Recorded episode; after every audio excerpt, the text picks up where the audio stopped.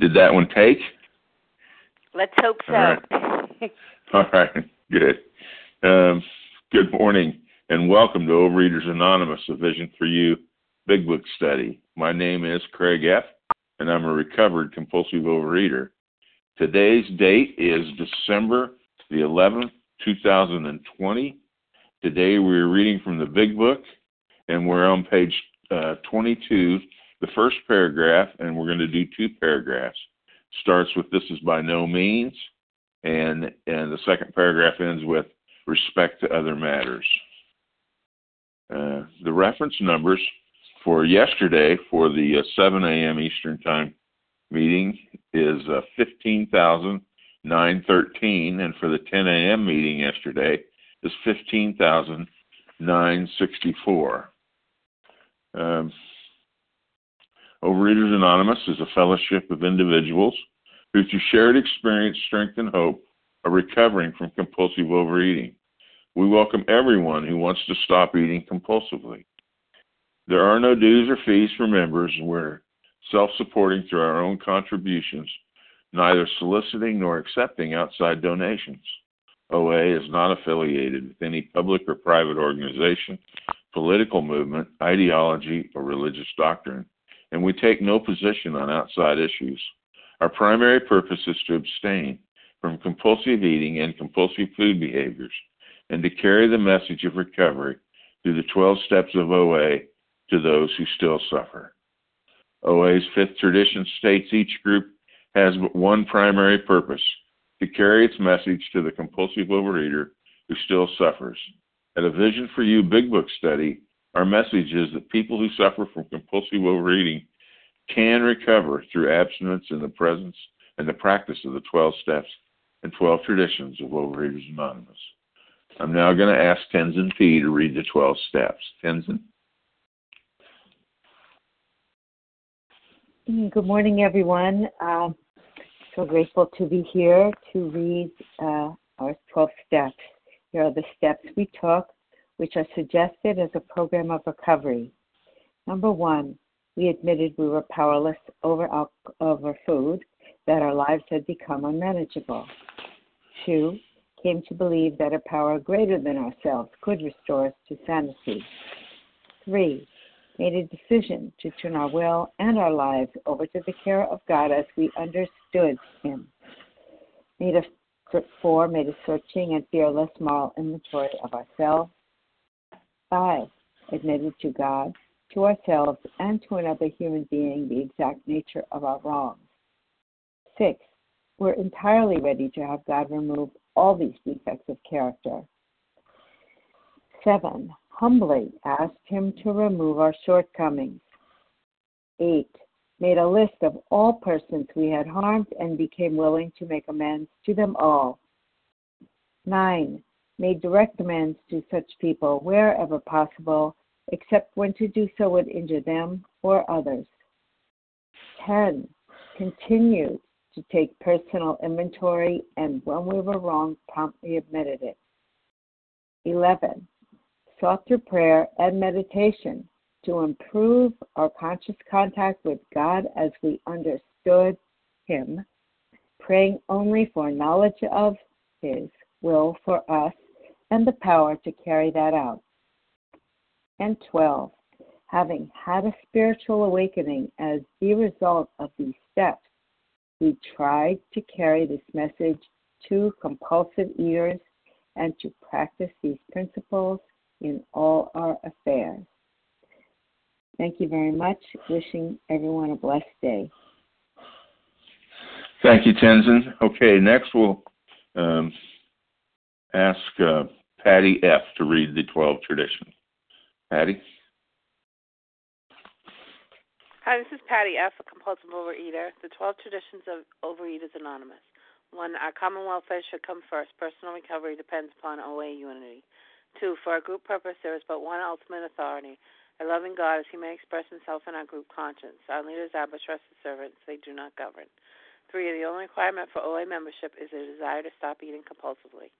Four, each group should be autonomous except in matters affecting other groups or OA as a whole. Five, each group has but one primary purpose to carry its message to a compulsive overeater who still suffers. Six, an OA group ought never endorse, finance, or lend the OA name to any related facility or outside enterprise, lest problems of money, property, and prestige divert us from our, our primary purpose. Seven, every group ought to be fully self supporting, declining outside contributions. Eight, Overeaters Anonymous should remain forever non professional, but our service centers may employ special workers. Nine, OA as such ought never be organized, but we may create service boards or committees directly responsible to those they serve. 10. Overeaters Anonymous has no opinion on outside issues, hence the OA name ought never be drawn into public controversy. 11. Our public relations policy is based on attraction rather than promotion. We need always maintain personal anonymity at the level of press, radio, films, television, and other public media of communication. And 12. Anonymity is the spiritual foundation of all these traditions, ever reminding us to place principles before personalities. Thank you, Patty. Okay, how our meeting works. Our meeting focuses on the directions for recovery described in the Big Book of Alcoholics Anonymous. We read a paragraph or two from the literature, then stop and share on what was read. Anyone can share, but we ask that you keep your sharing to the topic and literature we're discussing and that you keep your share to approximately three minutes. Singleness of purpose reminds us to identify as compulsive overeaters only. Our abstinence requirement for moderators is one year and for readers is six months. There is no abstinence requirement for sharing on topic. This meeting does request that your sharing be directly linked to what was read. We're sharing what the directions in the Big Book mean to us. To share, press star 1 to unmute once you're done sharing, let us know by saying pass. Then press star 1 to mute your phone again. In order to have a quiet meeting, everyone's phone except the speaker's should be muted. Today we resume our study of the Big Book on page 22. Uh, the first paragraph, we're going to read two paragraphs. Um, and uh, Uh, I'm going to ask Penny C now to begin reading it. This is by no means. Uh, Penny? Hi, thank you, Craig. This is Penny C. I'm a recovered compulsive overeater from the Boston area. This is by no means a comprehensive picture of the true alcoholic, uh, as our behavior patterns vary, but this description should identify him roughly. Why does he behave like this? If hundreds of experiences have shown him that one drink means another debacle with all its attendant suffering and humiliation, why is it he takes that one drink? Why can't he stay on the wag- water wagon? What has become of the common sense and willpower that he still sometimes displays with respect to other matters? Well, we took four or five days uh, reading the paragraph just before these two, and it described the true, the real alcoholic. And when I applied this description to myself as as a compulsive overeater, most of it, just about every sentence in that previous paragraph, applied to me. And that's what I needed to do. My sponsor kept reminding me that I needed to identify as an, an, yet another addict, just that I had food as my um, drug, not alcohol.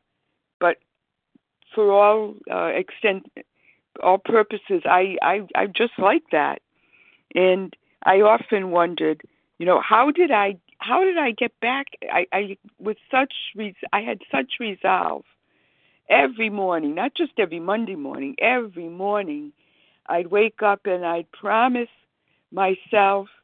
Um, I didn't even think about asking God or bringing God into it. But I'd promise myself that I wasn't going to eat that day. And I'd take one bite, just as it says, and the great disaster happened all over again. And I would be so down on myself until, thank, thank God, I thank God every day that he led me to OA. It just it it nobody nobody um 12 step me. It just it just fell into my path that, that the first meeting was there that I ever went to. And so I realized very shortly after getting to OA that I had a big spiritual hole in me. And the only thing that was going to fill it was spirituality and the presence of God in my life. And since then, it's been, uh, my life has been just incredibly different from what it would have been had I not been led to OA. So I thank everyone on the line, all the people in the rooms that have supported me through all of the years I've been fortunate enough to be in the this fellowship and practicing the steps. And most of all, you know, gratitude to my higher power who always wanted what I have for me, but I didn't know it. And I'll pass. Okay, thank you, Penny. Um, we're going to take a list of names now, people that like would like to share. I want to remind you that we ask that if you shared on the last two days, that uh, you you hold back and let other people have a chance. So if you shared on Wednesday or Thursday, please uh, uh, respect uh, that we have so many people on the line that, that want to share. Nessa so, R. Darian K. Nessa R. Sorry, I, I, I trampled over you. Melissa C. Rick All right, I have Nessa R, Darian C, and, and then who else? Shanna C. Melissa Anna. C. Melissa. Loretta H. Roz G. Roz. I missed somebody there. I have uh, Nessa, Darian, Anna, Melissa, uh, Roz. Loretta H. Loretta.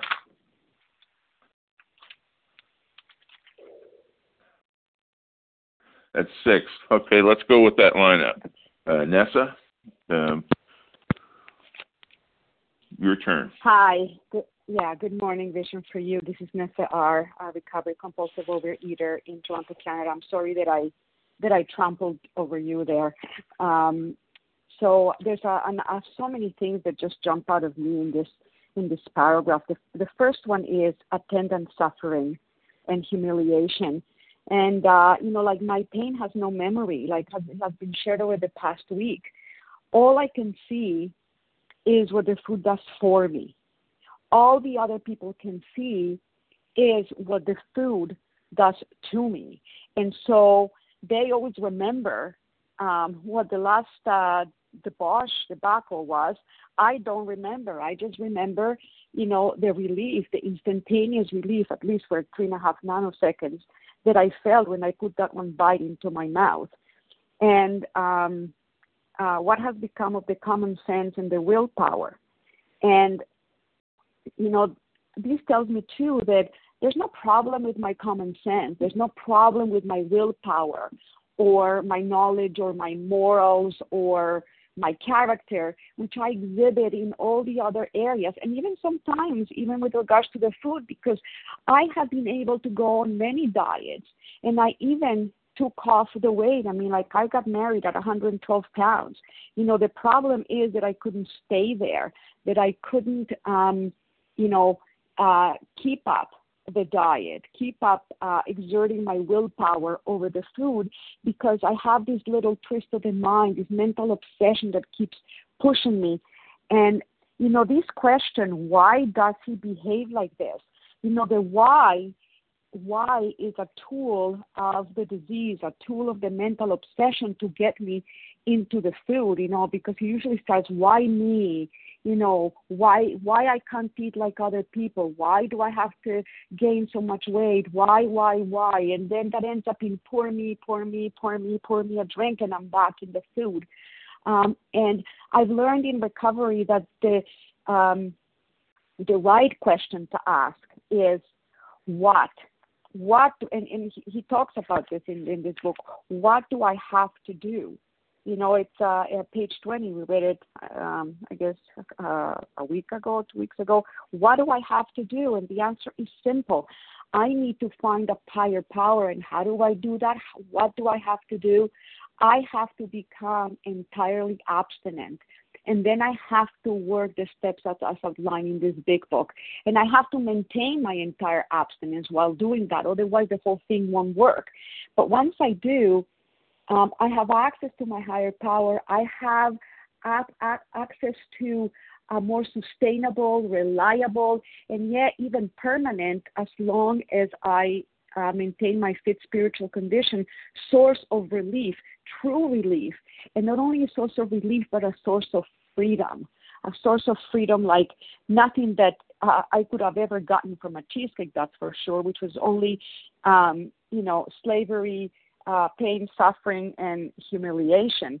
Um, you know, and this is the life that I live today. I live, I live my life for the most part in alignment with God's will for me, and I am not faced um, as I used to be by the vicissitudes of life. You know, I face my life with equanimity and joy, and even at the challenges, you know, it is just something I could have never fathomed. If somebody had told me this, I would have not believed it. But I, I'm living it today, and I believe it today. And uh, with that, I pass. Thank you. All right. Thank you, Nessa. Next, we have Darian, followed by Anna, followed by Melissa. Darian C., you're up. Hi there, Craig. Um, it's Darian K. Actually, in um, the Berkshires oh, Massachusetts. No worries. Um, so I um, I could really relate to this paragraph too, um, especially when it talked about um, common sense and willpower. You know, I used to ask myself that. You know, I I would say, you know, I have so much common sense. You know, I I lived with I had a roommate in college and she was so smart. She did so well um, grade wise, but common sense, no, she didn't have common sense. Um, and I thought, oh, you know, geez, I have common sense. Um, and, you know, I should know how to um, do things and apply things and, um, you know, the, the moral aspect, I suppose, of, of the disease and, and willpower. Um, well, I don't know. I just, I never really felt like I had the willpower. Um, I have no success stories really for dieting. Um, you know, I would take the plan home. I would be all excited about getting started on a Monday, and um, and and you know, give it a whirl. And you know, this is it. This is it. This is going to be it. This is this is the right food. This is the right meeting. This is the right place for the meeting. um, these are the right people. That's the right leader. Whatever. And um, I, you know, all those ex- external things, no, but I never had it internally. And the weekend came, and you know, weekends are not for uh, staying on a diet, so I never had any success. And um, so when I came to program, um, you know, I learned that you know it's okay to not have that willpower. That I need a higher power um, to uh, keep me stopped a day at a time, and I need to depend on that you know higher power every second of the day, all with all decisions, not just the food. And um, I'm so glad that I learned that that lesson here, and that now I don't feel the humiliation, and I am not suffering. Um, I am in a place of neutrality most days, and it's it's a blessing and a miracle. And I'm so grateful to be with all of you. Thank you for allowing me to share. Okay, thank you very much, Darian. Next we have Anna followed by Melissa, followed by Roz. Uh, Anna? Hey, good morning. This is actually Shanna C, but I get to Anna. So um, we were all matchy there. Thank you so much. Um, but yeah, this is Shanna C. Um, grateful compulsive eater through God's grace in these 12 steps. Um, again, I mean, every day I wake up, I'm like, I cannot believe I get to live this miracle. And I'm so grateful. I don't even know what what to say. Um, so I'm praying for the words. Um, but one of the things that jumped out at me so much is how this paragraph directly goes back for me to the doctor's opinion. Why do I behave this way? Um, and the previous sentence, this is by no means a comprehensive picture of the true alcoholic or compulsive eater, as our behavior patterns vary. That's that's a statement of fact. Our behavior patterns vary. Um, but this description should identify him roughly. Why does he behave this way? Um, I behave this way because I'm a compulsive eater. Um, and it wasn't until I, and this, I can't even stress enough how, for me, how much conceding to my innermost self that I'm a compulsive eater didn't come from me. It came from the constant trying to find the next thing that's going to to help me from this and it was I did not want to be a compulsive eater. I did not want to eat the way that I was eating. Um I did not know how not to try to control and manage the thing. Um but because I had this lurking notion that somehow someday I'll be able to control and enjoy my eating and then therefore eat normally, that was my great obsession that I could not shake for years and years and being beaten into a state of reasonableness through trying and trying and different OA sponsors and different whatever. Um my God, when's it ever going to end kind of thing. And then finally, you know, last year, uh I I got to the point where I I was like, oh my God, I really am a compulsive eater and I cannot stop. I cannot change. This is getting worse. I see it and I can't help myself.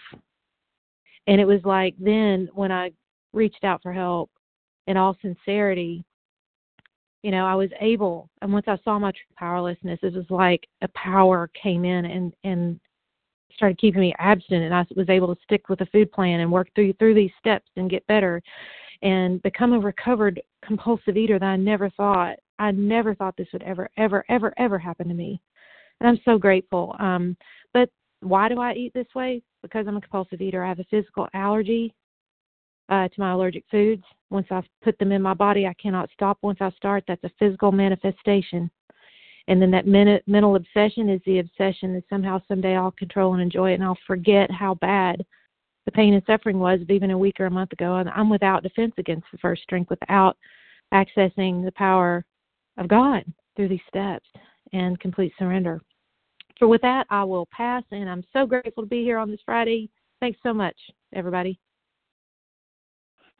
Okay, thank you. Um, next, we have Melissa, followed by Roz, followed by uh, Lynetta, I think it was.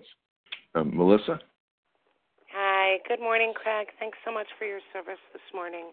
My name is Melissa C. I'm a recovered compulsive overeater, and I live in New York. Um, yeah, you know, like why, right? If if I know that I'm always brought to suffering and humiliation, right? The food always, always brought me there, and I had a lifetime of that happening. Why did I still go to the food? You know, like, and I would even know like I wasn't gonna have just one you know, when I set out, um, I was intending, you know, I wanted to binge. I wanted that full binge. Um, so I would, you know, I wouldn't put my hand in the box thinking I was going to have one cookie.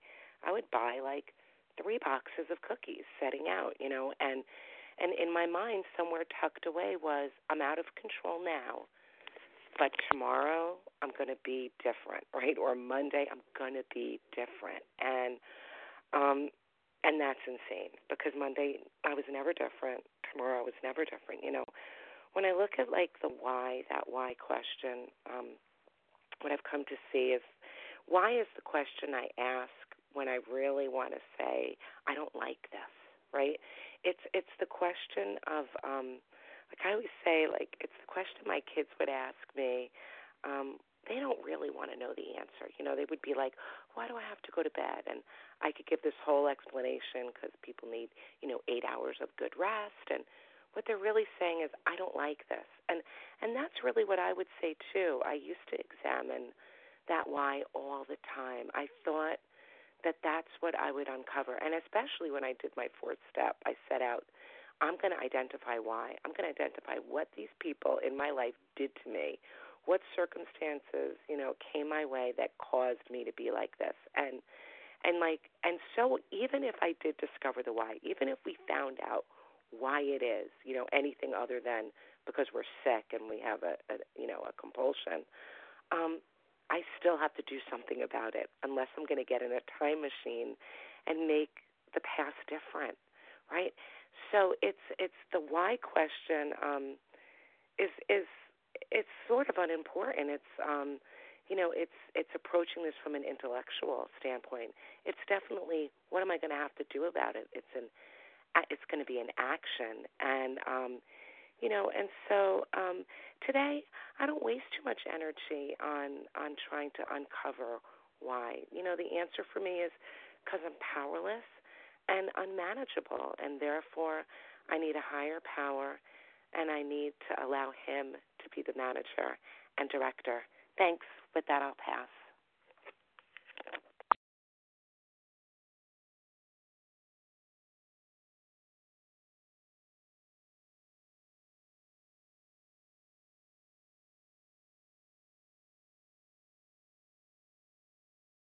Uh, I'm sorry, I didn't realize I wasn't unmuted. Uh, thank you. Next, we have uh, Lynetta H. Lynetta? I believe I to share. I'm sorry, you broke up real bad. What did you say? Uh, it's Roz G. I believe I was share after correct.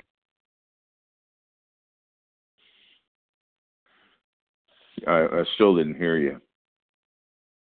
It's Roz G. I think I was supposed to share after Melissa. Oh, Melissa. y- yes, you are, Roz. I'm sorry. Go ahead, Roz. Thank you. That's okay. Hi, Craig. Good morning, everybody. Good morning. Okay, so I'm I'm Roz Uh-huh. G, and I'm a com- I'm a recovered compulsive over overeater, and I have I have the answers here.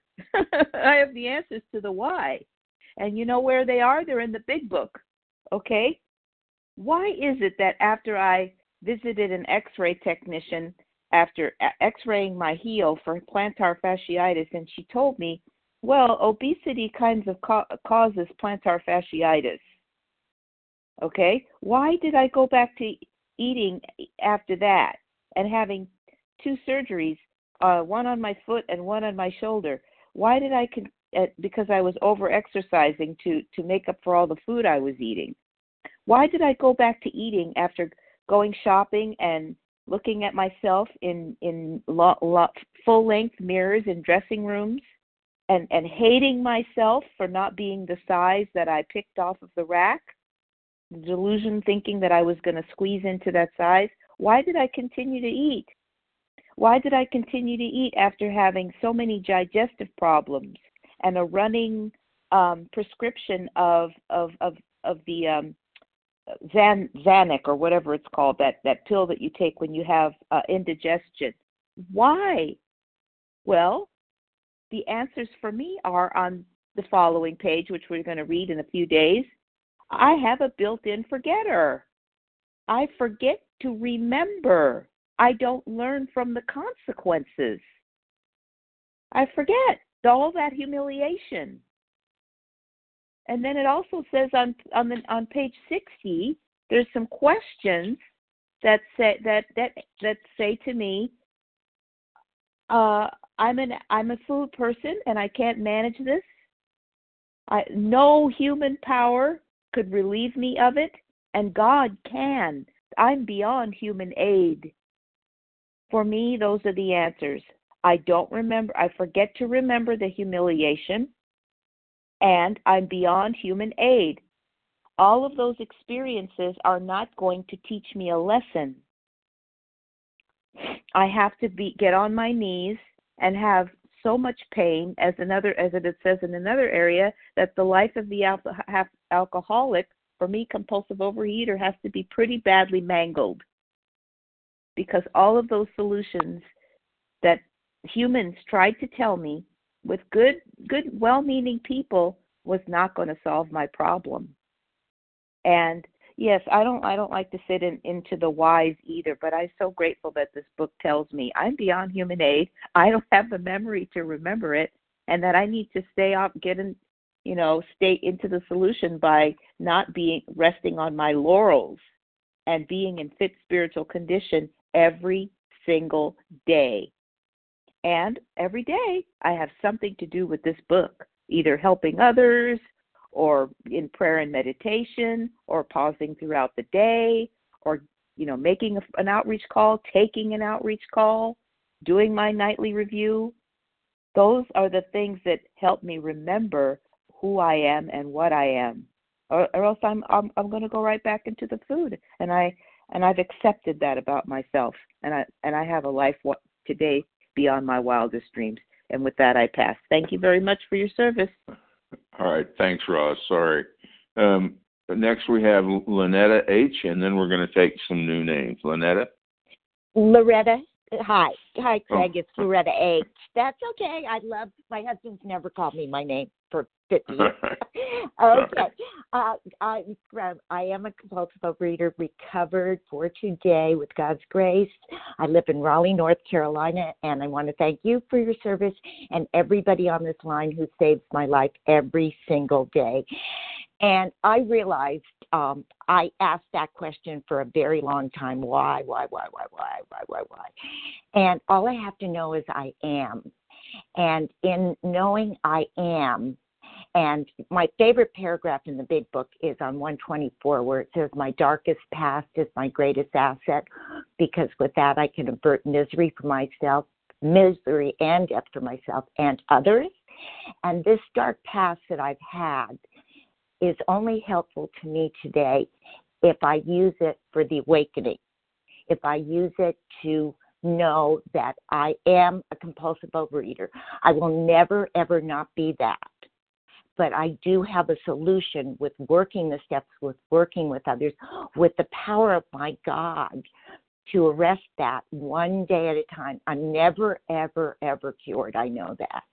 But today, with these, the work in this book, the listening of how other people do it, the actual experience of working it, and having the experiences that I did have in my darkest past, I can, with God's grace, avert misery and death for others. But they also avert death and misery for me because in their stories, their experiences with the food and the disease and the um, allergy of the body and the obsession of the mind, I learned how to awaken from this. And so my God today has given me this gift of this book. Um, he's even given me the gift of being a compulsive overeater because it's one of the best things that's ever happened to me. Because today I have a life that's happy, joyous, and free, only because of working in God's corrective directives and with others and cleaning house. And with that, I pass. Okay, thanks, Loretta. All right, we're going to take a new list of names. Remember that uh, we ask you to hold back if you shared the last couple of days and allow other people to go. So, who else would like to share on this paragraph, these two paragraphs? Elizabeth M. Elizabeth Kathy C. M. Kathy C. Melissa P. Wait a minute. All right, I've got Elizabeth and Kathy, and then I heard who else? Melissa P. Melissa E. Barbara E. Amy Rick G. J. Phil M. Who was that? M.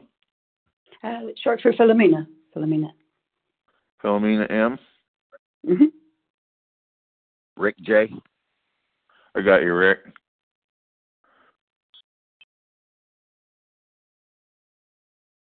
I have Elizabeth, Kathy, Melissa, Barb, Rick, and Philomena. E. I've got you, Barbara. You I have do. Elizabeth, Thank you. Kathy, Melissa, Barb, Rick, and Philomena. Who else? Mati. Sandy B. All right, the two of you at time there. I didn't get either one of you. Mati. Maki. Yeah. All right. And Sandy B. in Virginia. Sandy Beaches. Sandy B. Okay, um, that's uh, that's eight. Let's try that eight. Um, Elizabeth, you're up first. Go ahead.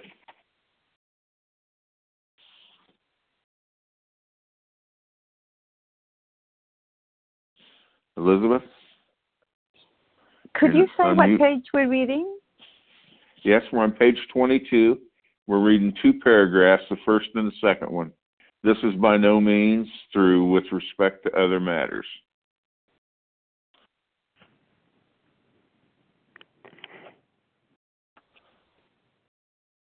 Hi, Craig, okay. Elizabeth M. Can you hear me? Yes, I can. Go ahead.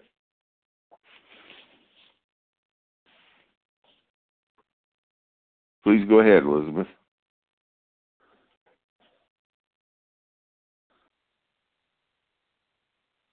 Elizabeth, did you get muted again? Okay, now can you hear me? Yes, I can hear you. Okay, sorry. Thank you. Um, thank you for your service. And um, yeah, this is Elizabeth M., uh, recovered compulsive eater from New Hampshire. And I just wanted to think for a minute, talk for a minute about this word why. I just love what everybody's been saying about it. And I had this thought of how divinely inspired it was that Ebby went to um, Jung and not Freud because, you know, Freud would have us all believe that if we understood ourselves, we'd be fine. And thank God, thank God we didn't end up with that because I don't think we'd ever have any recovery because, you know, Jung had this idea that you'd have to have a spiritual solution. And how do we get a spiritual solution? Well, we have to do the what. You know, we once I have to go from why, running around in my head, trying to figure it out, which I did for years and years and years, to what do I need to do? Which thank God this book tells me. And, you know, I could have a postdoctorate in addiction studies and it wouldn't matter because once the phenomenon of craving hits, or as we'll learn in the next chapter, once the mental obsession takes away all of my thoughts, I just don't have access to them. And that's how my head is so broken. And that's why I have not, for years and years and years, been able to use what I consider to be a pretty good mind to solve this problem. And there's another really important word in this paragraph for me, which is will and then power. So I don't have power. I want to have power so badly. For years, I tried to have power. I tried to have power around my eating and around the unmanageability of my life. And I tried in all the ways that would use my will like intuitive eating, like mindfulness, like diets. Um, I could go on and on. Like I've heard so many so eloquently talk about in this line. But I don't have the power. And I should. I tell myself I should. And so I'm so grateful that the next chapter and the rest of this book will show me how to get my power because it is deep down inside of me and I do have to search for it fearlessly. So thank you all so much. And with that, I pass. Okay, thanks, Elizabeth. Next, we have Kathy C., followed by Melissa, followed by Barbie, uh, Barbara E. Kathy, are you up? Good morning, everybody, and thank you. My name is Kathy C. I am a grateful, recovered, compulsive overeater from Montreal, Canada. Yeah, you know, this paragraph again, I was baffled, you know, how come I'm doing this again? Why does this keep happening to me? I, I, I know better, right? Um, why don't I do better? Um, what's wrong with my willpower? Do I have to maybe make some charts? Maybe I have to read some more self um, help books, right? Um, just apply myself harder. Just remember, remember, and, and and and all this stuff. And I couldn't, and I just couldn't. I I did very well in other aspects of my life, um, manage other things. But when it came to this, it just was not working. I was miserable, suffering. Um, you know, I would go against my will every time. I felt hijacked. You know, and then um, doing work and doing work and trying again. You know, I came to see um, that I am disconnected from my source, from my source, from a higher power, because I am just too concerned about my my needs, my emotions, how everything affects me, made me really uncomfortable. Um, so I have to identify the source of my problem, which is really the self-centeredness, right? I will always choose my will. Uh, that's that's just how it is. Um, and the process of where I can get out of this or or, or recover uh, because I'm blocked, right? I, I'm, I'm blocked from that power. I'm blocked from from continuing on to what I really want to do in life because when I have that mental obsession, I won't remember anything. All the past promises, the pain, the suffering, that's a mental obsession. I will it's the only obsession, it's the only thought. So nothing will come in and deter me and say, Oh, remember you said you weren't gonna do that. Oh remember you have you know, you have weight uh, to lose, and, and and you're gonna hate yourself after, and it'll create all sorts of other things. It doesn't. It won't. It won't come up. Why? Because when there's a mental obsession, that's the only thought. Nothing else can penetrate. So, I how am I going to get out of that? Well, the process, the steps will remove me that blockage, so I can be open to receiving clear and clear the you know the path, so God could come in and build with me and and help me and I I go to God every morning. I have to seek God every morning and I, I bring to him everything. Right? I offer him myself. How am I to, what am I to do? How am I to think? Help me with this. Um, and that's how the change happens. So I'm very grateful. I'm going to pass. Thank you. Okay, thank you. Next we have Melissa, followed by Barb E, followed by Rick J. Melissa? Good morning, Craig. Thank you for your service and hearing me. Good morning, fellows. Uh, I'm Melissa P. from Buffalo, New York. Uh, you know, I read this paragraph this morning and I was immediately brought back to this boxing ring that my disease had me in for years. You know, I'm sure the collective of us, but I can only speak for me, has many embarrassing and painful experiences related to their weight. Um, you know, and like I of course have many, but the one that came to me this morning is when I was a little girl, I played softball, probably third or fourth grade, and I remember we showed up for pictures and my my pants didn't fit. And I had to go with my coach who was like a 50-year-old man up into the attic above the concession stand and he and my mom manically were looking through these boxes trying to find a pair of pants that fit me. And i was so sad and so embarrassed. And then the smell of hot dogs came wafting up from above the concession stand. And all i could think about was the food. And the food and that obsession that I really hope that I get something to eat after this. And I couldn't get it out of my brain, even as my mom was screaming at me about how fat I was and why couldn't I look like other little girls. That wasn't enough to stop me. You know, and, and in that boxing ring for years, I was getting slammed around by the disease over and over and over again by painful experiences. And it's because I had I had to get beaten down, right? That built-in forgetter that there wasn't going to be enough pain. I didn't need to wait for a bottom to come into this program. Um, you know, and thinking about when we talk about plugging into power, you know, it's like fumbling trying to plug my phone charger in behind my nightstand while the lights are off and I'm fumbling and I'm plug and it won't go in the right way so I flip it around and I try that way and I go a different way and I'm knocking things over and I'm getting angrier and angrier and angrier. Just turn the light on and look at what you're doing. And that's what OA did for me. I don't have to fumble through life anymore. I don't have to get my butt kicked anymore. Instead, I get to stand outside and reach in and help pull people out as my higher power walks and works through me this time. I don't I don't need to get slapped around, but you got to turn the light on. The light's at the top of the stairs. The stairs are at the 12 steps.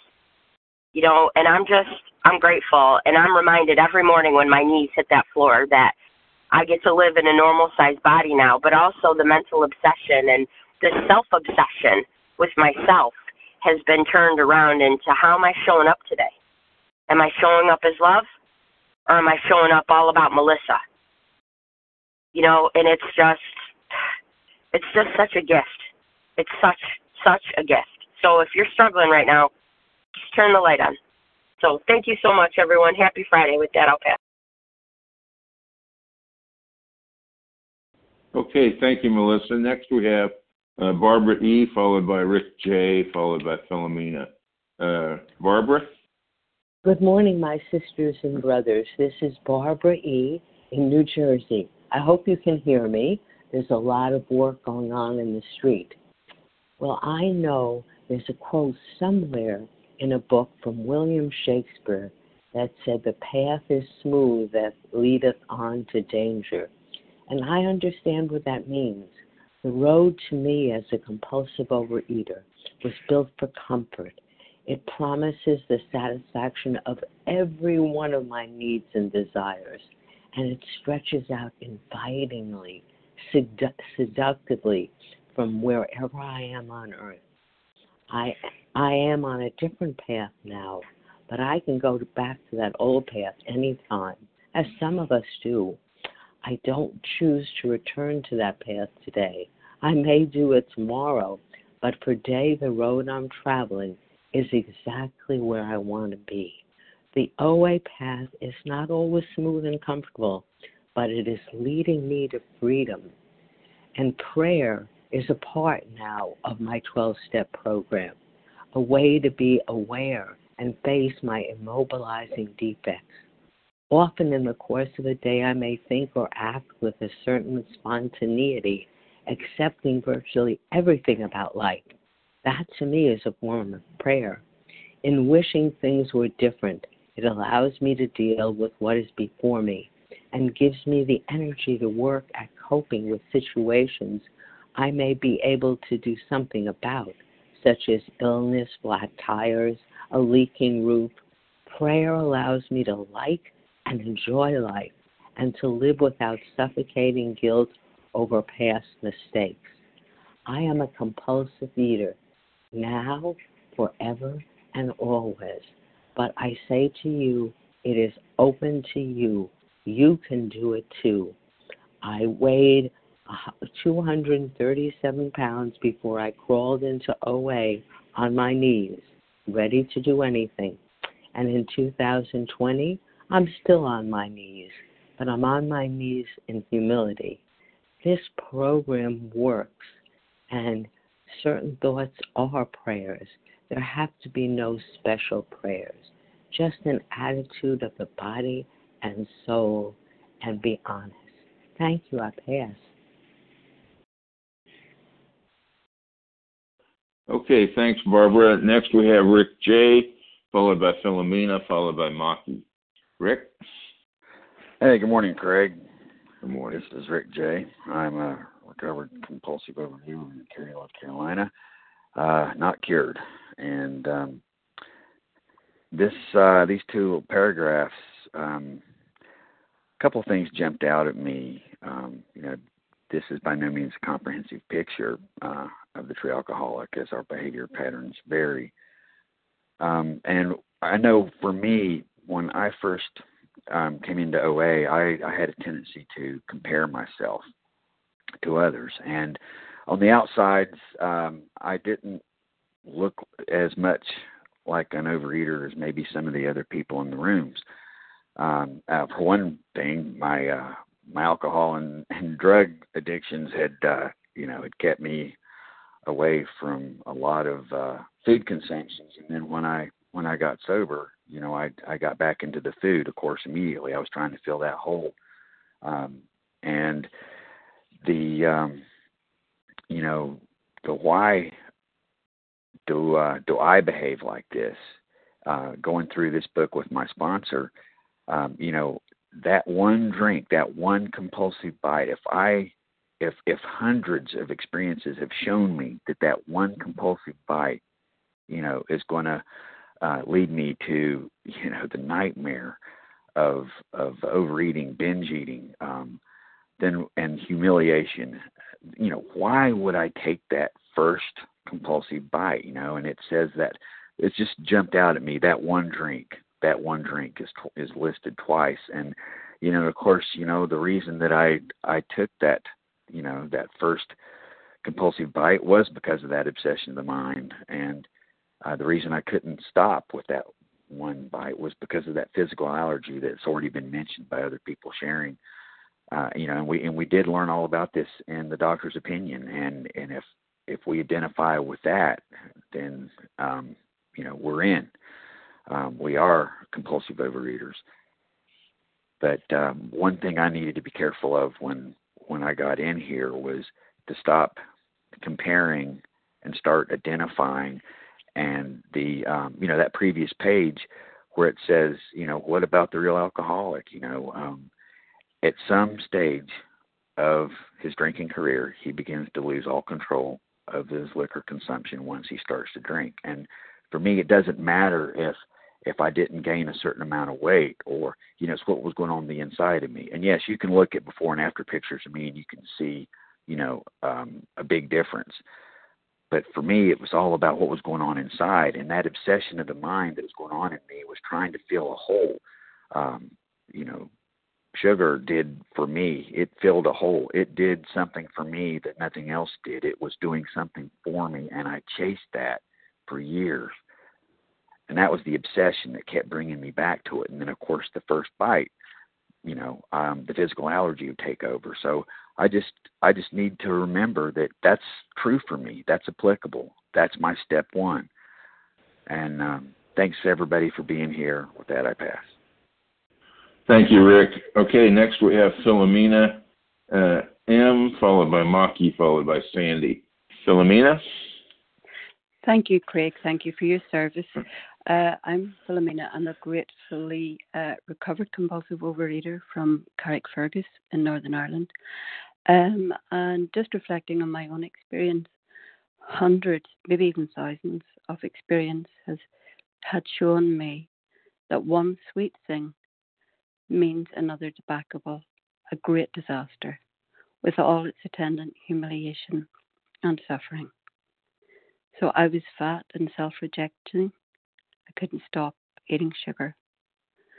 I also couldn't stop when I was pregnant with a very much wanted second child, even though I knew it might have disastrous consequences on on what turned out to be a lovely little girl, thank God, and healthy.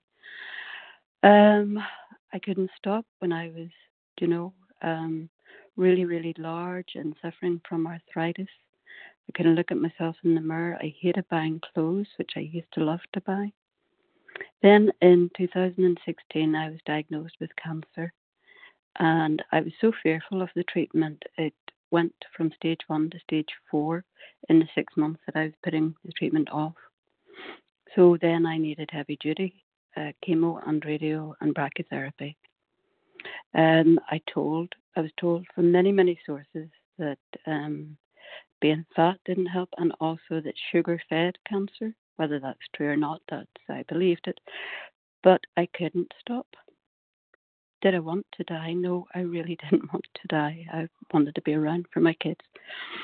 Did I want to have more chemotherapy and radiotherapy? Certainly not.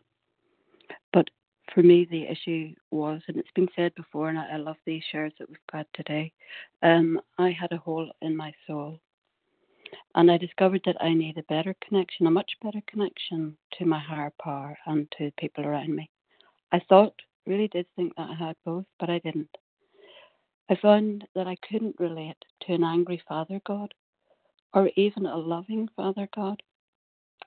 So now, with some other woman, I'm exploring ideas about my loving mother God. I need both. I think, you know, for me, I definitely need both. And it's not for everybody, that's fine. But this exploration is now a source of joy for me. And uh, this meeting is a joy. It really helps to keep me on track listening to this meeting every day and getting the wisdom. And this, the uh, Sunday specials are great. So, and the program is helping me to become healthy. And I feel that life is it's like having a life in Technicolor now. And I'm so very, very grateful to everybody here on the line. Thank you so much. With that, I pass. Okay, thank you, Philomena. Next we have Maki, followed by Sandy B. Maki? We have about two minutes, by the way, so.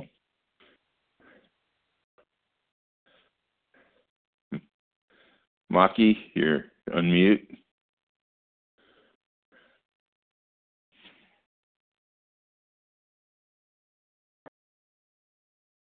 Can you hear me okay? Yes, I can hear you now. Okay, thank you, Craig. Um, I'm Mati, and I'm a grateful compulsive overeater from uh, Tucson, Arizona. And I'm so grateful uh, to be live uh, on this meeting.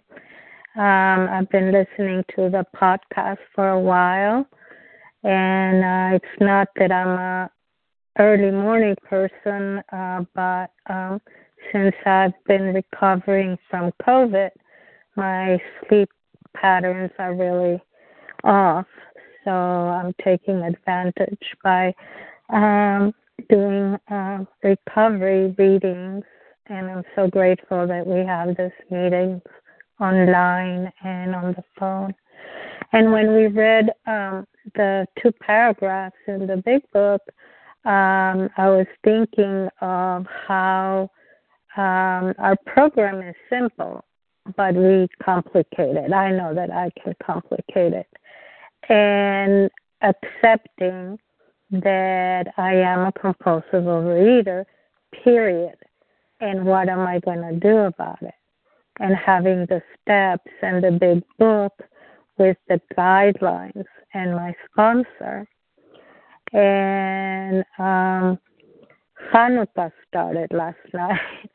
And instead of thinking of food, I'm thinking of the miracles that I'm alive, that I didn't have to go to the hospital, and that even though some of the medications make me either lose my appetite or get very hungry, that I was able to stay calm and focused and be abstinent.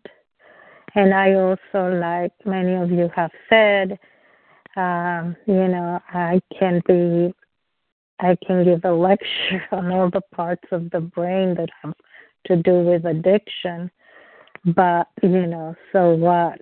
Um, that kind of self knowledge or psychoanalysis is not going to uh, help me abstain one day at a time. So I'm very grateful. Thank you. Okay, well, we're uh, out of time, and I apologize to Sandy that we uh, ran out of time before we got to her. Um, might want to stay and try the second hour. So uh, somebody's on and breathing pretty heavy. That's not me. Uh, thanks to everyone who shared. Uh, please join us for the second unrecorded hour of study immediately following closing. The share ID for the meeting that's just concluding is 15,971, 15971. Uh, for and that's for today's date, which is December 11th, 2020. Uh, we'll now close with a reading from the Big Book on page 164, followed by the Serenity Prayer. Will Margaret D. Uh, please read A Vision for You our book is meant to be suggestive only through keep you until then. Good morning. This is Margaret D. in Georgia. Um, and I'm very grateful to be a recovered compulsive eater. Our book is meant to be suggestive only. We realize we know only a little. God will constantly disclose more to you and to us. Ask Him in your morning meditation what you can do each day for the man who is still sick. The answers will come if your own house is in order. Obviously, you cannot transmit something you haven't got. See to it that your relationship with Him is right, and great events will come to pass for you and countless others. This is the great fact for us. Abandon yourself to God as you understand God. Admit your faults to Him and to your fellows. Clear away the wreckage of your past. Give freely of what you find and join us. We shall be with you in the fellowship of the Spirit, and you will surely meet some of us as you trudge the road of happy destiny. May God bless you and keep you until then.